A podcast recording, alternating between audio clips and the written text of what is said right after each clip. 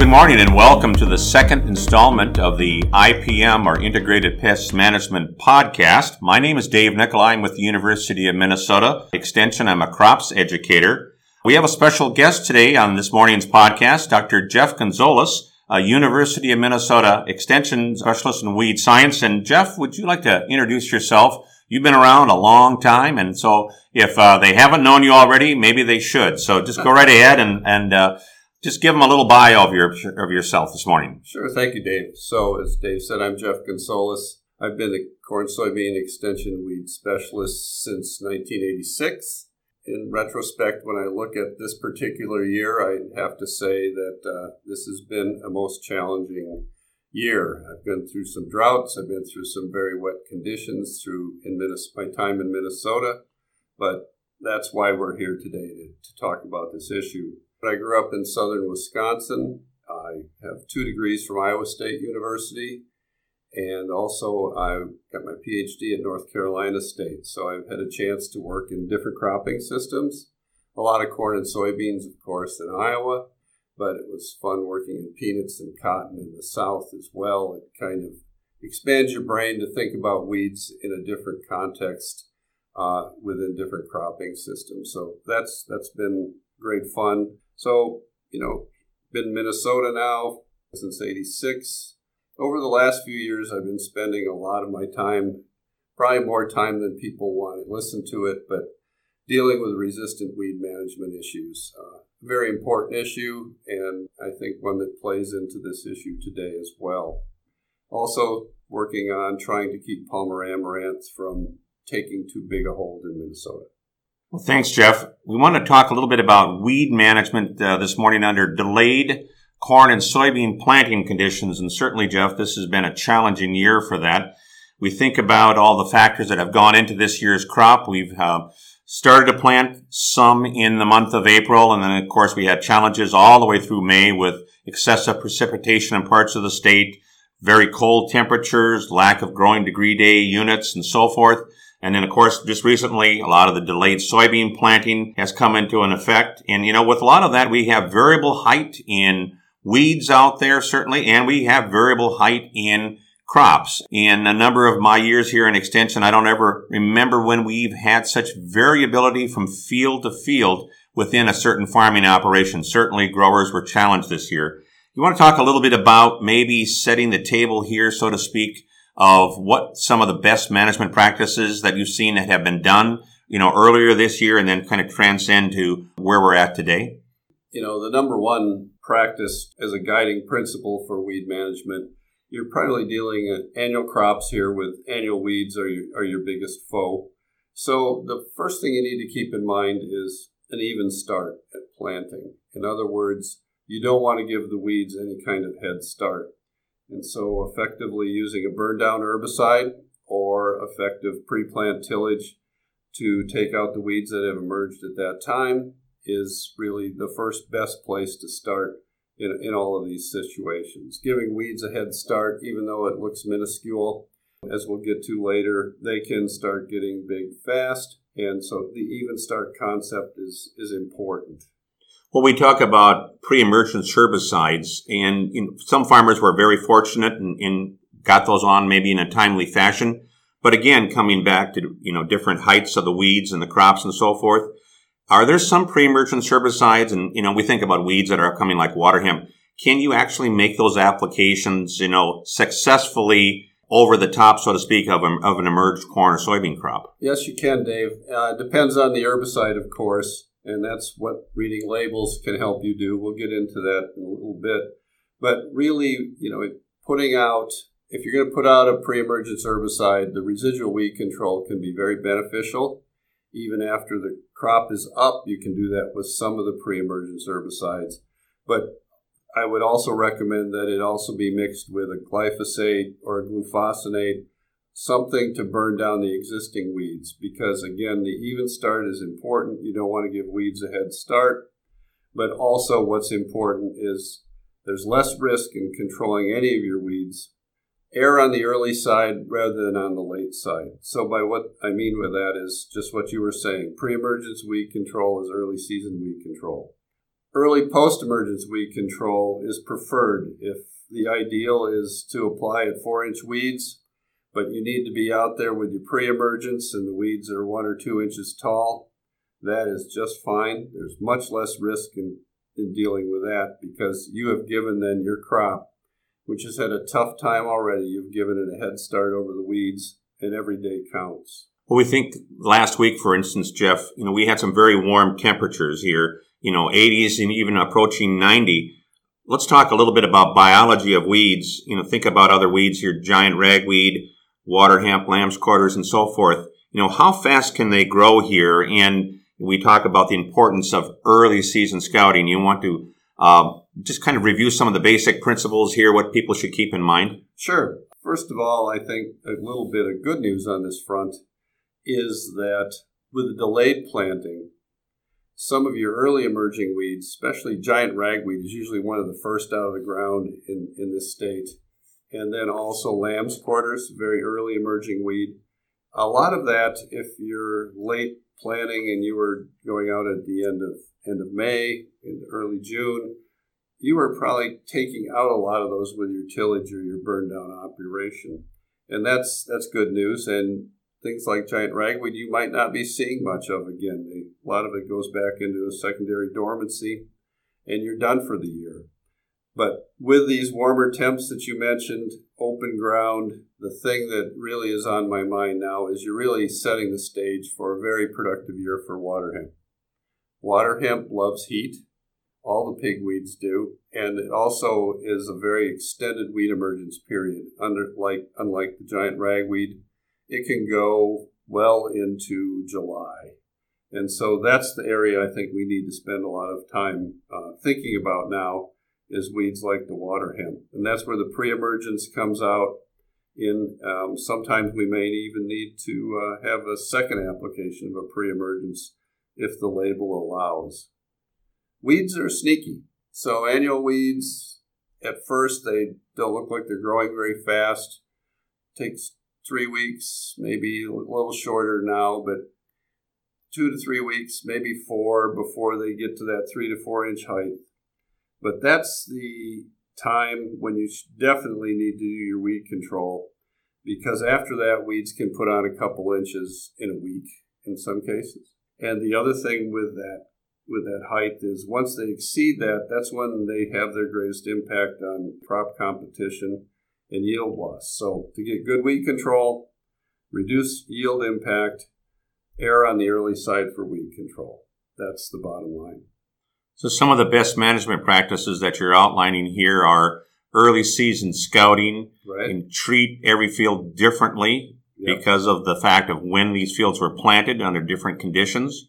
Uh, certainly crop height is very variable out there. We have everyone from two collar corn to three, four, five collar corn in terms of that and, and labels. Are there some risks with pushing this uh, too long? I think you indicated certainly on the weed size, there certainly is. On the weed size, there is. It's also important to look at the label to see what the maximum crop height uh, growth stage is for both corn and beans for a lot of your post emergence herbicides. Obviously, with things like glyphosate and Liberty now, the fact of herbicide induced crop injury, some of those things are less risky now. Depends on what else you're putting with it. Sometimes it's about crop residue restrictions. Other times it's about inducing herbicide induced crop injury. So that's another area that we'll need to be watching out for. In soybeans, if you're going with the uh, delayed pre, it's very important to watch out for the group 14 herbicides. Those are the PPO inhibitor types like Authority, Valor, and Sharpen. If you look on the label, you have three days after planting, you can put those on. But after that, the concern is if those soybeans start to crack through the ground or come up, and you put those herbicides on, you can cause crop injury. And the worst is if you burn it off below the cotyledon. Uh, group 15 herbicides like Dual Outlook, Warrant, Zidua, they have given leaf stages, but they have a much better crop safety issue to address. The one exception we have is prefix, which is a combination of dual, okay, and, and FlexStar. And you can put that on to smaller growth stages without getting the group as a group 14 injury is severe. One of the things you mentioned, Jeff, was the applications of some of these herbicides a little bit later in the season. We're sometimes concerned about being too late. Can you give us an example? I think you mentioned a FlexStar. Do you want to go into that a little bit more?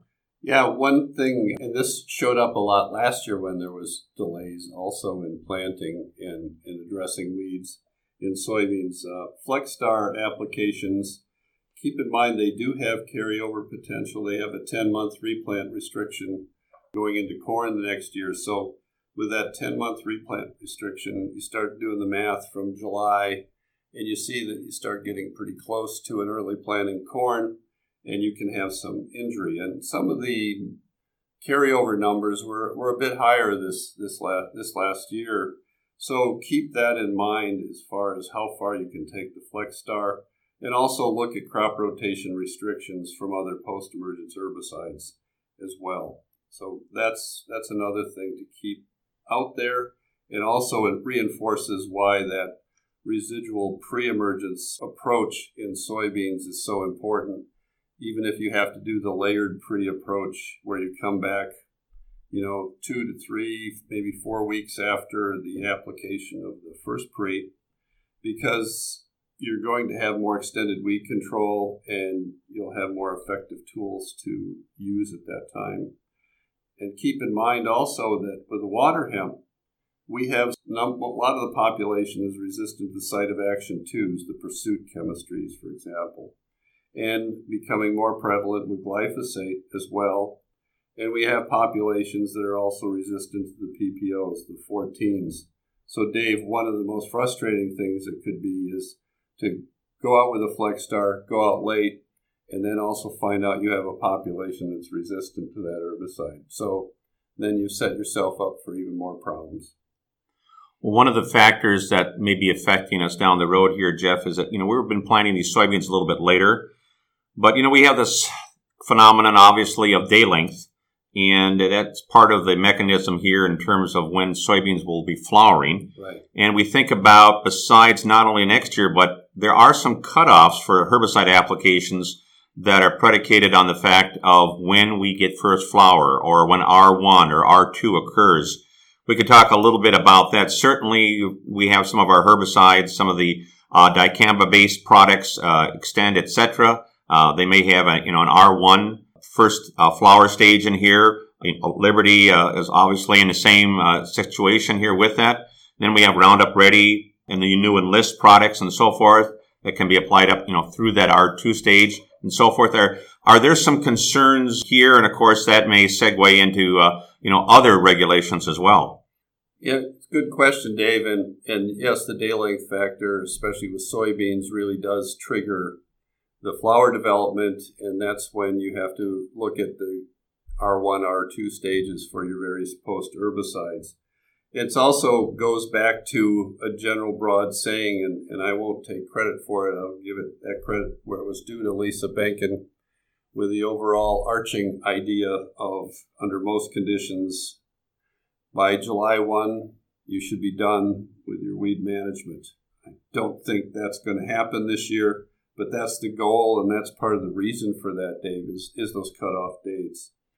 Um, but we do have cutoff another cutoff date that's out there, and it's in the news now. Is the dicamba use on the dicamba resistant traited soybeans?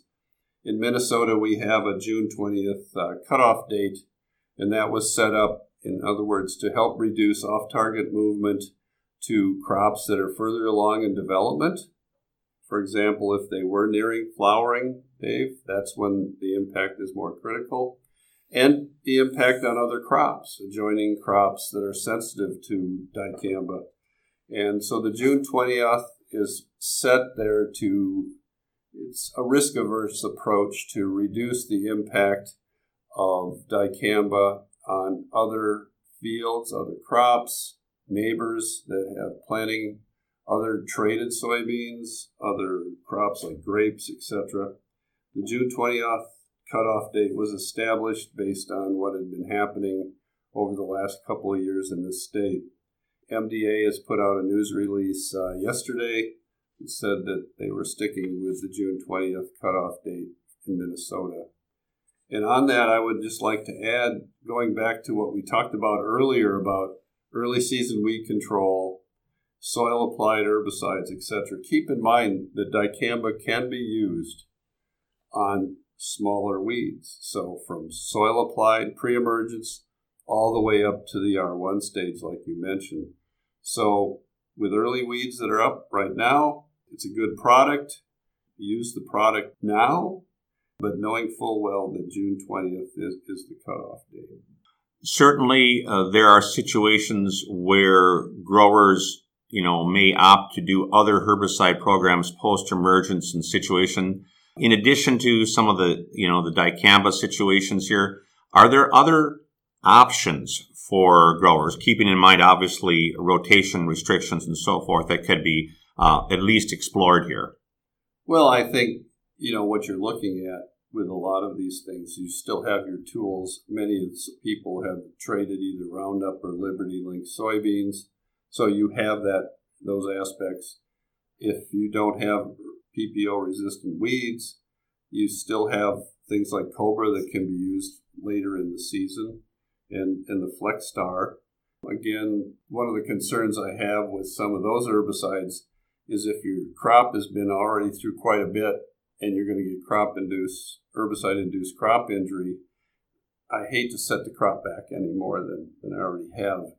And so, really, I think it further emphasizes that when you have the field working days available to you now, early season weed control, getting as much residual herbicide out on the landscape in your fields now will pay off as you get into July. Because things that happen in July often create problems with your neighbors, herbicide induced crop injury, uh, poor weed control. It's just much more challenging in July. A lot of growers, certainly, Jeff, have uh, multi-traited soybeans. You, can you talk briefly about uh, Liberty Link and maybe enlist a little bit about the timing and some of the best management practices and strategies for those two products in terms of being effective, how many applications, when and where, and, and are there points where things don't work as well, so to speak, with a post-emergence program? Well, again, one of the overarching principles is weed size. So again, that three to four inches sort of your max. The one thing you're kind of comparing when you look at Xtend, when you look at Enlist versus Liberty, you're really comparing apples and oranges as far as application techniques in the sense that the Enlist with the 2,4-D, the Xtend with the dicamba, Roundup, they're all systemic herbicides. They move in the plant to the active sites to kill the weed. Whereas you're comparing that to Liberty, it's a contact herbicide. So the first thing, Dave, is with the application with Liberty type, you're changing gallonages. You want more water. You want a quart. Uh, you want more droplets, finer droplets. Um, so that is very different than the application techniques that you're looking at with the those systemic herbicides. And the one thing that really makes Liberty treatment work very well is application followed by hot, sunny weather where you get that contact burn. But again, the overarching principle of all of them is on smaller weeds is better. Uh, the bigger the weeds get, not only does it reduce the effectiveness of the herbicide, it does a couple of other things. If you have multiple flushes of weeds, you may have some weeds hiding under a canopy of other weeds. So the herbicide was effective, but it may not have come in contact with the weeds that are underneath the bigger ones. You know, one program that's relatively new because it was just you know labeled in, in some of the other countries outside the United States and so forth. So acceptability, and that is Enlist. Right. We've had it in the, in the research plots here at the University of Minnesota. Right. Um, just a couple of words here, a little bit about management practices with that, and, and basically, what is the active ingredient and the driving force here in enlist herbicide? Well, the enlist, what you're looking at there is a formulation of 2,4-D called 2,4-D choline. It's a plant growth regulator, just like dicamba is. It's a low volatile 2,4-D. The formulation that they have come up with, with the Roundup formulation, has been very good as far as the droplet sizes. We haven't had a lot of movement of, of the herbicide as far as particle drift, etc. I don't know how much use there is in the state at this particular time, but I think we have a little lower volatility. It seems to stay where you put it in the context of spraying, and it is a very effective broadleaf herbicide mixed with glyphosate. Well, Jeff, as we approach the end of this podcast, any uh, last comments or best management practices that you might have uh, for the audience here in terms of reviewing what we've talked about here and, and uh, leaving with them some guidance and hope here for this season's weed control? Well, again, part of the hope is the fact that uh, with some of the late applications or some of the late planting, some of your early season weeds I would expect to be less of a problem. Um, one of the things I want to remind people of is I know it's challenging, but the more you can uh, put the inputs into weed control, say like with the water hemp, the less impact you're going to have on producing more weed seed to go in the weed seed bank for next year because you just escrow those problems into the future. So, thinking about that, if you have drowned out areas or prevent plant areas, I would say, you know, be very diligent in cover crop planting, of getting something out there on the landscape. That gets to be a very complicated issue with insurance and government programs, etc but cover up that that landscape so that those weeds can't really take as hold, big a hold. Give them some competition. I think that's very important. I've been very impressed over the last couple of years the people that have started coming back to interrow cultivation and are walking fields and roguing out some of their water hemp issues. And what's really driving that, Dave, is the fact that we have water hemp that are resistant to three classes of herbicides we're running out of that diminishes the amount of effective tools that we have in soybeans. So the twos, nines, and 14s, those site of actions are the ones that are in jeopardy. You mentioned cover crops, and just to put a plug in for some of our coworkers, uh, the, the last couple of weeks, the University of Minnesota Extension, at least the uh, crops team, have been very diligent in producing a number of crop e-news. So if folks haven't had a chance to look at those, they cover uh, some of the early season weed growth that we've talked about. They talk about cover crop options, timing with cover crops, etc. Uh, just go in and, and do a search on, on the internet for University of Minnesota Crop E-News. Take a look at that. You can sign up and get those on a regular basis, but certainly that'll give them more information about that. We've had areas where corn has been planted, not in the middle of the field, say, for example, it's been too wet, but around the periphery. So we've got these smaller areas that have added up to prevent planting and, and etc. So there are a lot of things here, Jeff, to keep in keep in mind. But certainly the audience has one opportunity or a couple opportunities here this summer to actually see these in real life. Uh, we have upcoming on July 3rd, I believe, down at Rochester. Our coworkers uh, down in that area, Ryan Miller and uh, Lisa Behnken, have put together an every year an, an excellent weed science tour the morning of the July 3rd at the near the Rochester Regional Office at the University of Minnesota. You can look up that on the Crop E News on the calendar as well. And then finally, uh, last shameless plug I'll put in here is for the Field School at the University of Minnesota for ag professionals. Growers are welcome as well. That's July 30th and 31st a good opportunity to attend hands-on and you put up a marvelous herbicide mode of action display every year and we're, we're, trusting that you have another one planned again for this year. I do, and I'll put in one other shameless plug, and that would be for next Tuesday. I think that's the 19th, is the Waseca Field Day. And I, Tom Hoverstad always has some weed science type things there, and I think they're going to get into the cover crops as well. So we can put that out there. And I hope to have at both of these field days, even if I'm not there, I'll have some plants of the various amaranth species so people can test their identification skills of Powell amaranth, Powell, uh, Palmer amaranth, redroot pigweed, and water hemp. So come and check it out, and uh, you might as well get used to identifying these things because it's becoming important. A great educational opportunities coming up here this summer. So with that, I'd like to say a personal thank you to Anthony Hanson for being our editor here and our sound engineer on this second installment of the 2019 IPM podcast. So, with that, this is Dave Nicolai, and we're signing off under this podcast Weed Management Under Delayed Corn and Soybean Planting Conditions.